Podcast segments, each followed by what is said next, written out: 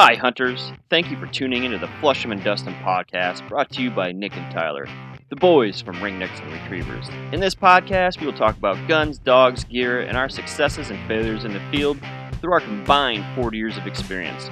We speak with hunters just like you from across the nation about their days in the field and the many memories they built with their friends and family. We are excited to have you listen. Now let's get to Flushing and Dustin.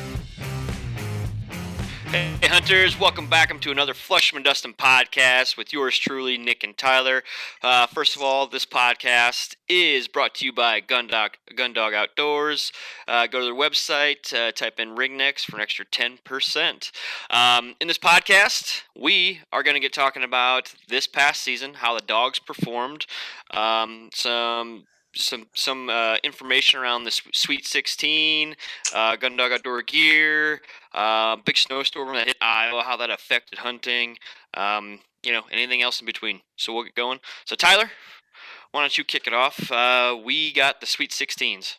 Yep. And um, you know, we've really been looking at this gun for a while, um, in particular, and I think maybe I talked you into it a little bit. Um, your thoughts?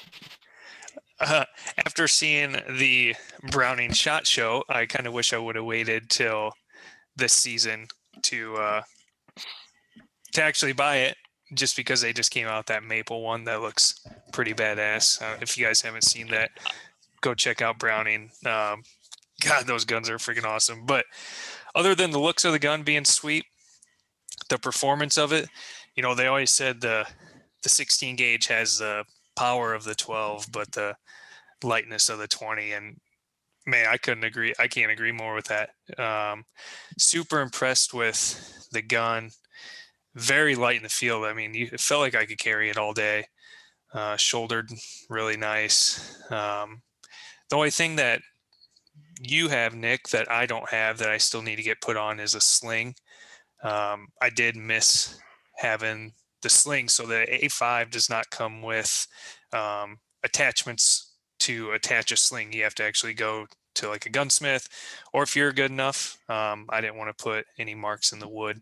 You know, you can put the attachment on yourself. Um, so that part I missed. It kind of makes it makes it difficult when you know you get a bird to hold on to the gun if you're by yourself and put the bird in in your well, bag. That I think think safety reasons. You know, you're crossing a yes. creek. I mean, numerous times I put it across me like a, a big, you know, like like you would sling a backpack sometimes or yep. what have you, or a, a big duffel bag cross that creek easy. Where you know sometimes you could fall. You know, if you're holding yep. your hand and get something in the end of the barrel, or you know somebody's ahead of you and you're trying to carry that going up a hill, it might be pointing right at them. So just just some of those things is why I like the sling.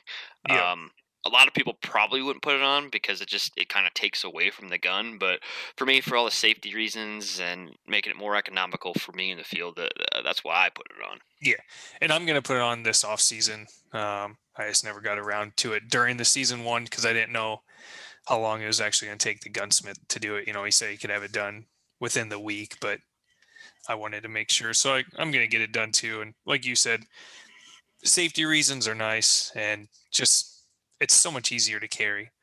You know, yep. when you, you get walking, like if you're walking through a cornfield to get to a field, you can sling it over your back. Or if you're standing there talking at the end of a field, you can just sling it up. You're not always just constantly carrying it. So that part's nice.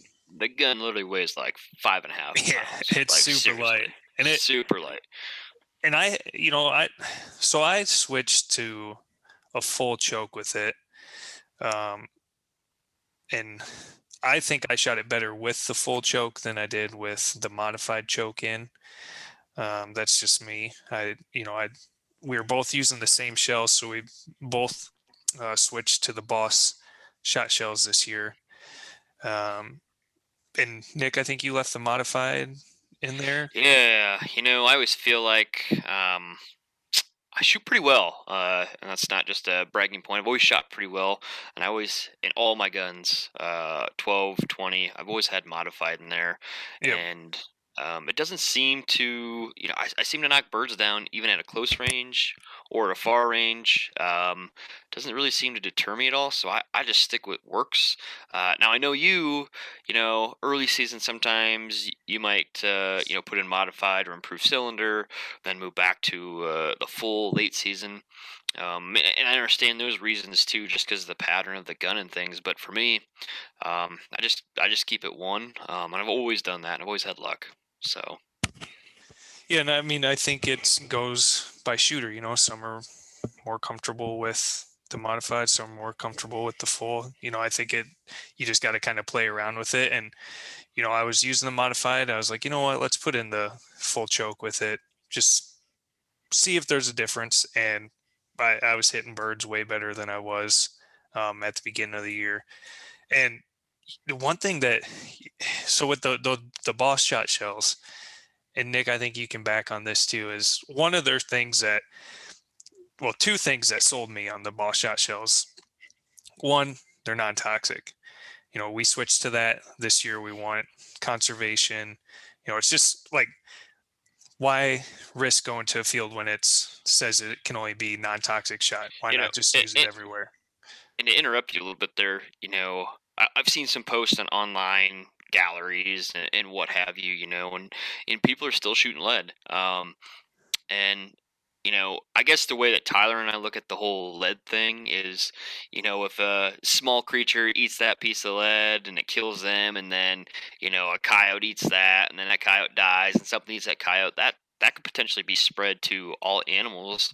Um, so, from a conservation standpoint, we're trying to do better as hunters. Yep. Um, and, and also make our listeners more aware like hey this is actually a problem that was out there so if we can't shoot non-tox i'll just go get a cheap box of steel so don't think you got to buy you know non-tox shot that's $30 for 25 but for 25 shells yep. you can get a nice uh, winchester super x steel shot for you know 11 bucks um, and i think i think in the grand scheme of things i don't I don't even know why they should have even let it around anymore. I know. Uh, just, I've thought about just, that too. Just to me it doesn't really make sense you know no like yeah 20 miles away or not even 20 miles five miles away you have a non-tox field or you have a non-tox field next to a field that can shoot non-tox you know yep I, I don't get it but the the other thing with the boss shot shells is you know they they harp on you know crippling birds you don't have running birds and i was thinking back to this yesterday you know, kind of preparing for this podcast. And I was trying to think of a bird that when we had the boss shot shells in that we hit that when it landed it ran and i when we had the boss shot shells in i cannot think of one time that i had that i know that i shot and hit a bird where it ran. It might have sat there and flopped around a little bit, but yeah, there was not a single bird that the dogs had to track after being shot because it was crippled. Yep. Um, I know out in South Dakota, let's see, you used your I use my 12 gauge. 12 gauge. Um, not boss ammo. I, yep. I have um, I have a ton of 12 gauge shells, uh, and honestly, last year, um, shot my 20 out there. This year, I started with my 16 all the way through season in Iowa. Love my 16. It's actually uh, that my Maxus are my two favorite guns. But I got out there and I thought, well, I haven't shot my Maxus in some years now, so I'm just going to use it on the South Dakota trip, which I did. Uh, but there was a couple birds I hit that uh, you know they were moving they were moving, and I was using three inch too with my 12 gauge. Yep. Uh, three inch steel shot is what I had in. Um, I think it was Kent Fasteel is what I was actually shooting.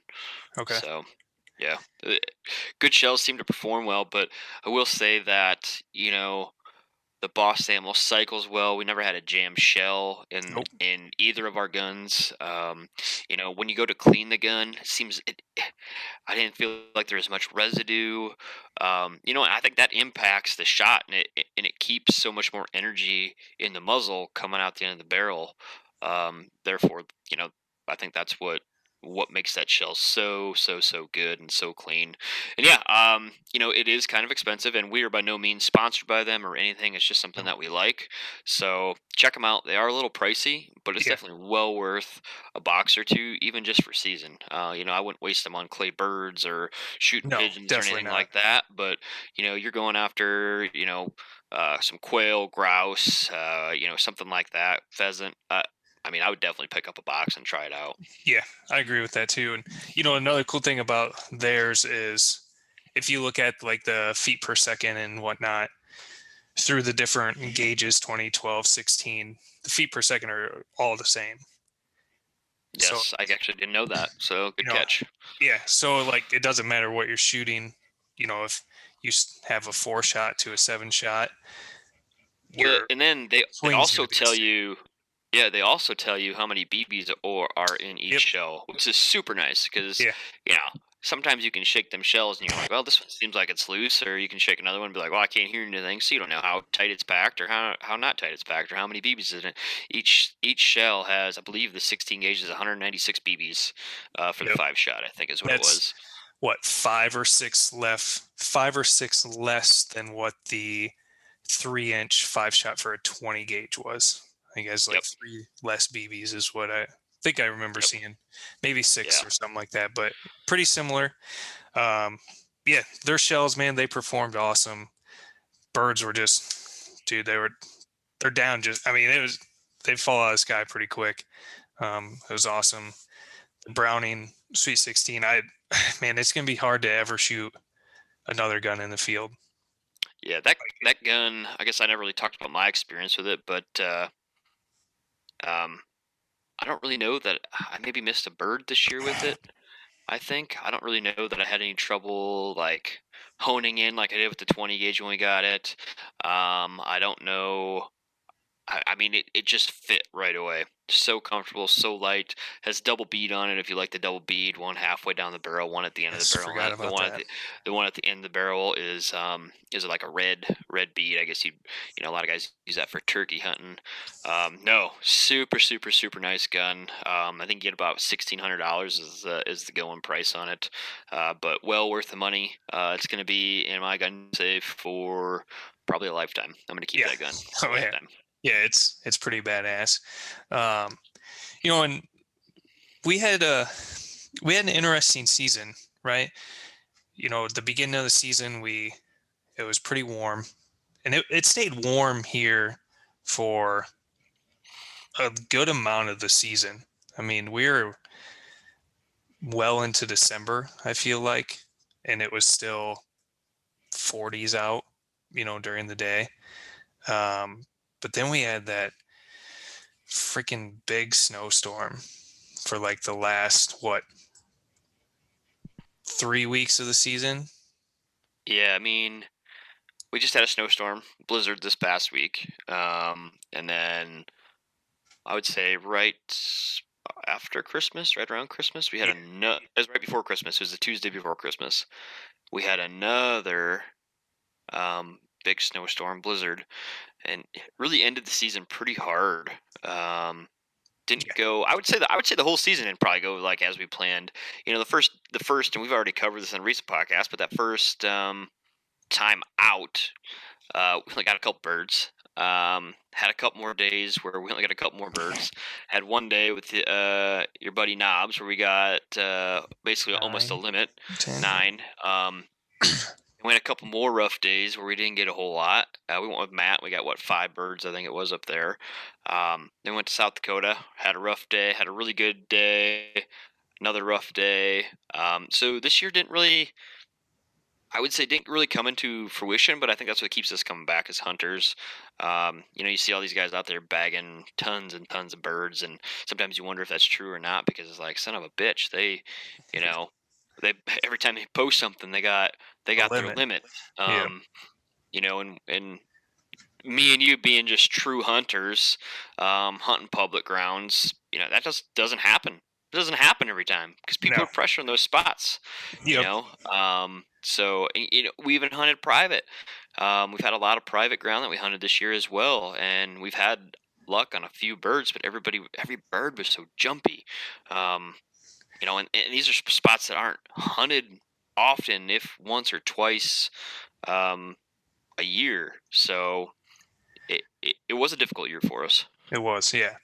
And you know, back to the the private ground, like you said, a couple of spots you hunted. You know, the guys that own the fields actually count the number of birds that come off and when that number is taken off they don't allow any more hunters. So i mean these birds aren't getting pressured you know every weekend you know every saturday sunday. And the last weekend we went i mean we were uh, 200 yards away and uh, 80 birds flying up just continuously birds flushing and we're not even anywhere close to them you know? Yeah so i mean the the last day of this or the last hunting day of the season for me i don't know i can't remember if you went out that sunday or not but it was just this saturday the 9th um god we're going through this field and uh we're like you said 200 yards away and we see birds just getting up everywhere and we're like what the hell? We haven't even you know we're not even close. Yeah. Like they could, there's no way they could have heard us the dogs weren't even like over by them well then after hunting this whole area and getting down through we ended up shooting a coyote. So I think, um, you know, I don't know, but we think we scared that coyote up. That coyote ran, scared all those birds up, and made them really jumpy right away. Um, so therefore, we didn't have we didn't have any luck in that field. We never even got a bird, did we? no you got one Oh yeah, I did get one bird on the on the way back to the truck Yeah, that's right. I did You get know? one. um yeah that and that field was a bus and i mean it's kind of a bummer you know but you, you you look at the field and you think okay what could we have done different? You know and i think that's a one thing that you know as, as hunters and as you know you guys are listening what we've realized is a lot of times people just continually they go back to the same field they walk the fields the exact same way you know and eventually you're going to have this similar results if you do the same thing over and over you know?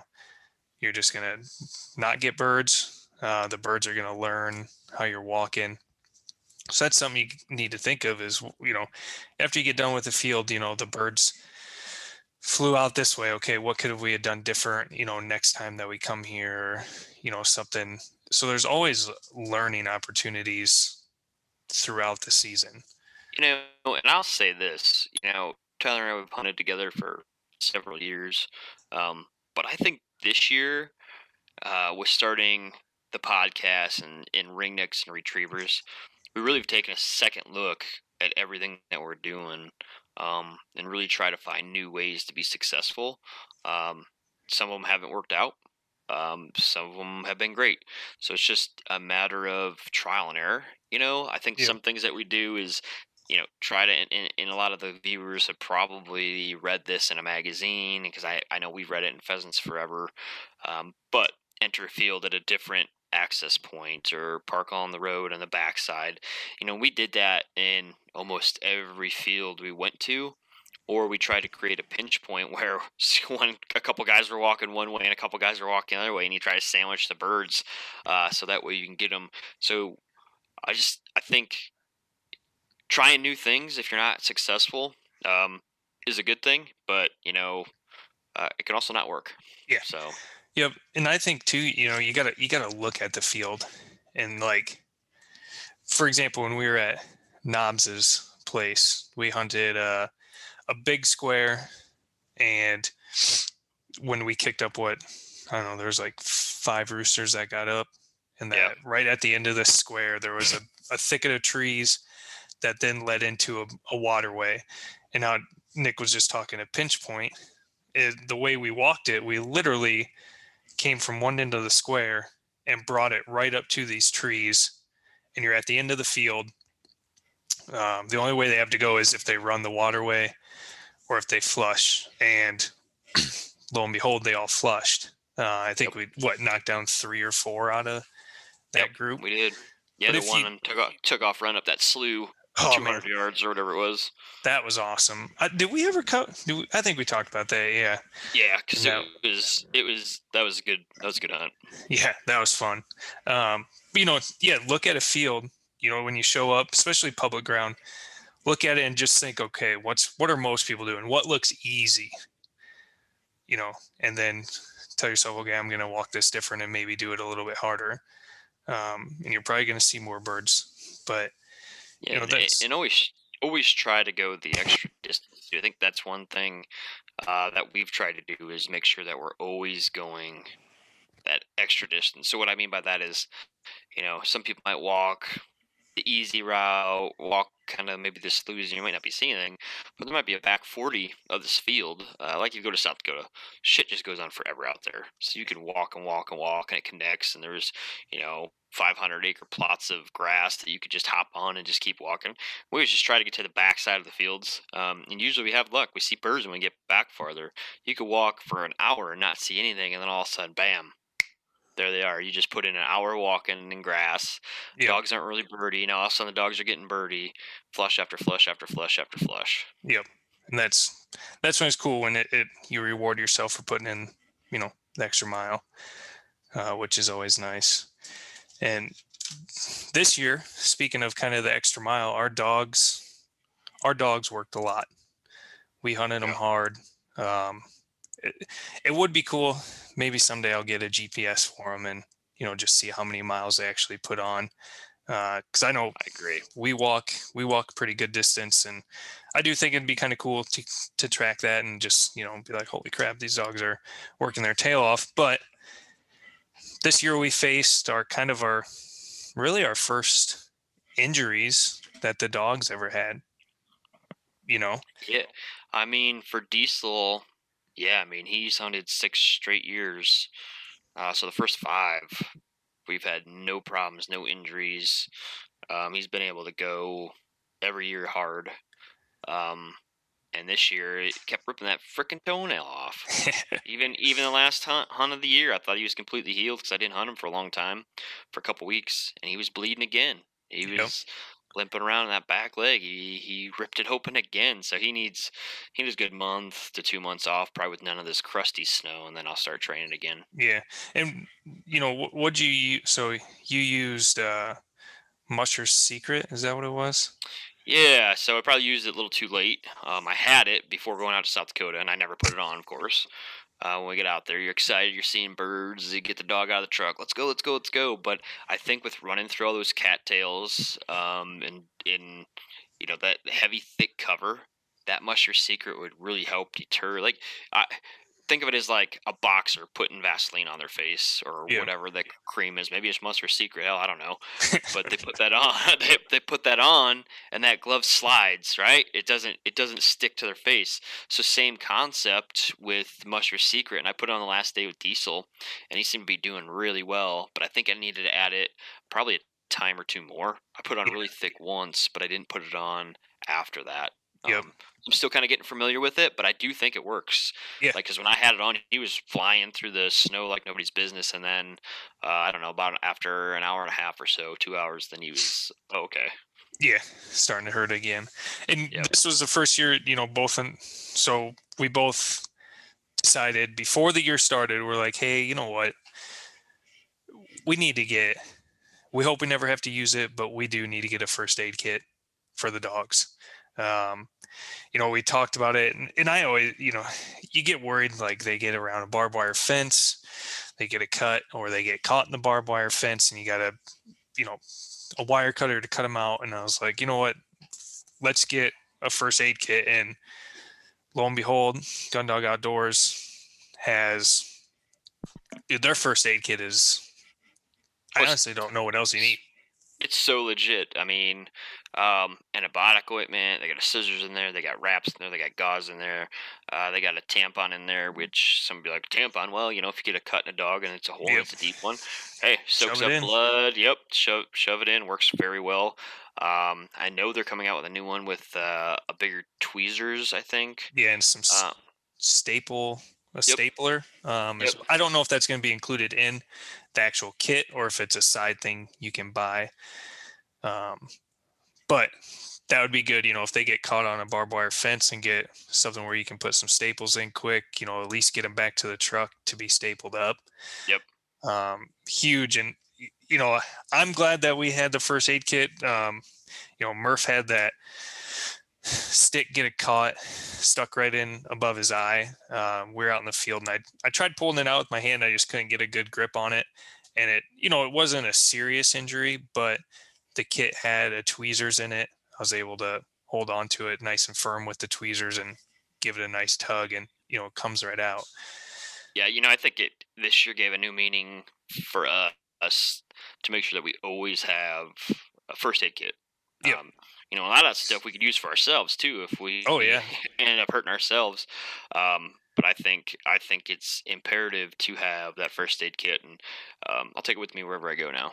Yeah, I agree. And you know, I think this year too, with starting Ringnecks and Retrievers, doing the Flusham and Dustin podcast, you know, yeah, we have years of experience hunting, right? Yep. That we've brought to the field. But we have also learned from our guests, from people that we've met on social media, a lot about the outdoors and a lot about dog care and just in general, you know, things we can do a little bit better and things that, you know, we hopefully that have been brought to you guys too through the podcast and our social media. Absolutely, absolutely. I mean, You I, I I think that's one. That's why we started this one. Uh, we aren't. I would not say that we're experts. I would say that we are avid hunters. Yep. We have a lot of experience um, hunting pheasants, hunting upland birds. Um, uh, I have a lot of experience with having this. Diesel is my third lab. I think you're just getting your real first experience with Murph and Lola, but um, you're training them by yourself. I did not do that with Diesel, but I st- still bringing information. Um, that's really what Ringnecks and Retrievers is all about. Um, we want to create uh, a platform where we can be open, honest, um, and tell you guys if we like something or if we fucking don't like it. Yeah. And I'm gonna do that. That's that. how it is. Yeah. I mean, we want to do that. if we don't like a product, we're not gonna we're you know, and someone asks us about it, we'll be straight up. You know, and I think that's one thing that we're true about and It's not gonna change. no. Uh, You know, like I think I bought a new truck this year and they put them shit ass town tires on it. I wish they put better fucking tires on it. yeah, Like, dude, that why would they even put that on a truck? I don't know. with? It's a truck. Like I know. I get it. We drive highways, but we're in freaking Iowa, Yeah. Right? Yep. I mean, the weather's shitty. Right? You're gonna have ice. You're gonna have snow. Put some fucking tires on it that are gonna do some work. I know. So this year I'm gonna have to put tires on it now. Like God. but that's you know cheaper tires, I guess. Yep. Cheaper makes the truck a little less expensive when you buy it. yeah, I think it was expensive enough they could have put the good tires Yeah. on it.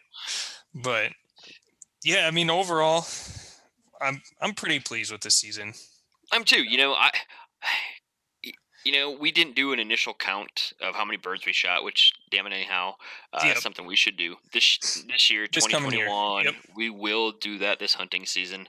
Um, if I had a guess, uh, we probably shot 50-ish birds. I would say 60 birds, somewhere around there, which isn't really isn't uh, that much for as much as we were out in the field. Um, I I You know, missed probably a good fifteen. No, I'm not joking. I probably did. I know you're not joking. So it's funny. um, you know, so looking at that, that's kind of disappointing for as hard as the dogs work and, and the amount of time you put in the dogs. But hey, you know, there's only so much you can do. Um, don't beat yourself up if it wasn't your season this year. It wasn't our season either. We've definitely um, not not obviously 2021 season, but 2019, which isn't recorded at all. We uh, we had a much better year. I mean. Yeah. The last day of the season, we limited out, uh, shot some quail. Uh, we Yep. had a hell of a season in 2019. So ebb and flow. But other than that, I mean, I, I can't complain. It's No. It's better than sitting at work. Um, and I love my job too. So that says something. Yep. And we did see our first Hungarian partridge in Iowa. That's the first and one. we got him too. Yeah. We shot it too. Yep. So that was, you know, there's there's a lot of pluses from this season. Um, you know, the Hungarian partridge, growing ringnecks and retrievers, meeting Yep. all of Tons you know, of cool tons of listeners, tons of people. Um, you know, and I think we've learned just we just learned a lot and we're excited for you know You this know, coming season. And the brand that I think that we're trying to create, Tyler. It's an actual it's an actual brand. It means something. People that have retrievers or goldens or labs, they love their dogs. Yep. They they want to see action of those dogs. They want to see training videos of those dogs. They want to see those dogs. All you see online is oh this fucking dog is great doing everything. They want to see failures, and we're able to show that. Yep. Um, and we're gonna keep showing you guys that. Our dogs aren't perfect. Our dogs are great. Yeah, I mean, I love my dog. I wouldn't get rid of him for anything. But he's got his flaws. Yeah, I mean, you put, you know, my dog's up against a dog with a master title. You, know, they're not going to compete with that. I mean, and you don't even know that though. That dog could have No, a bad true. day. Yeah. Dogs beat it. And who's to say that dog's even a good hunter? That dog might just be strictly robotic on its moves. I mean, it, it all depends. You know, Yeah. there's so many things that go into that dog could strictly be a trial dog and never hunted a day in its life. Which Yep. means, is he going to be a good hunter? Could be. Um, probably, you know, I would I would argue to say that if he's a trial dog, he would probably be a much better duck hunter and marker than he would be at finding, um, Yeah. you know, pheasants or wild bird. But you know, that's that's a whole different story. But it's real life. Yeah. That's what we're going to keep it as. Yep. And, uh, you know, speaking of, you were talking about training and failures. So, this, after the snow melts and the weather gets back to decent weather, uh, we're going to meet up at least once a month. Uh, probably not more than that. Maybe, maybe we'll meet up more than that. I don't know. Uh, but for sure, once a month, Once a month for sure. we're going to uh, try to record a full training session. So we're going to, you know, I have quail on the way, training quail on the way. Um, so we're going to try to do a session of getting the dogs, you know, work them one by one, uh, get them out on quail. We're going to do some, you know, marking um, with, you know, we got a, what the hell is it even called? Zinger winger. The zinger winger. Yep. And then I also have, you know, the hand launchers, so somebody can launch that, you know, beside us. That can go, and then your dog's always supposed to get the second bird first, so then Yep. you can let the zinger winger go to throw them off and see that zinger winger out there. Go get that one. So Yep. we're doing some doubles. Um, you know, we're gonna get the we're, we're this season's all about uh, our listeners, and it's all about getting our dogs better at the same time, but also showing you that hey, if uh, when Diesel fails, we'll put it out there. I'll show you. Yeah. He he's a great dog, great dog, great hunter, but uh, he's not perfect. Yep. You know, and we're gonna bring you guys have Matt's been on uh, a few of our podcasts. You guys have met him. Um, he's gonna bring his dog Hawkeye, who we've hunted with. You know, he's had some some issues with him this year. Nothing nothing bad, just a young dog, you know, wanting to chew on birds and that that happens. Uh, so on those training sessions, we're gonna try to bring some of that to it, uh, just to show some different drills and whatnot uh, that we're running. So we're hoping to you know we're not we're not professional dog trainers right but we know enough to be dangerous and we know enough to make our dogs good in the field and i think there's a lot of people out there that that's what they need they don't They're need just like us. they don't need the top the thing that i've seen and you touched on it before nick is all you see is the finished awesome dog. Everybody just wants to see the dog 300 yard blind retrieve bring it back to hand perfectly flawless. Do you think that dog's been like that the whole time? No but nobody's going to show that. Nobody nobody wants to show their dog I- failing I've seen shit this year on social media platforms.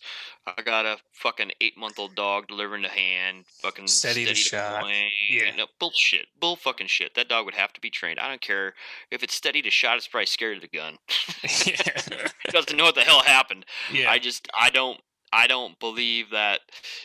Yes, there are great dogs out there, but dogs take a lot of work Yep. a lot of work. I can't tell you um, how much work I put into Diesel. Yes, he was trained, but the reinforcement that I did before I had kids and everything was every day, Yep. every day, every day, morning and night, twice Yep. a night, twice a day is what I was doing.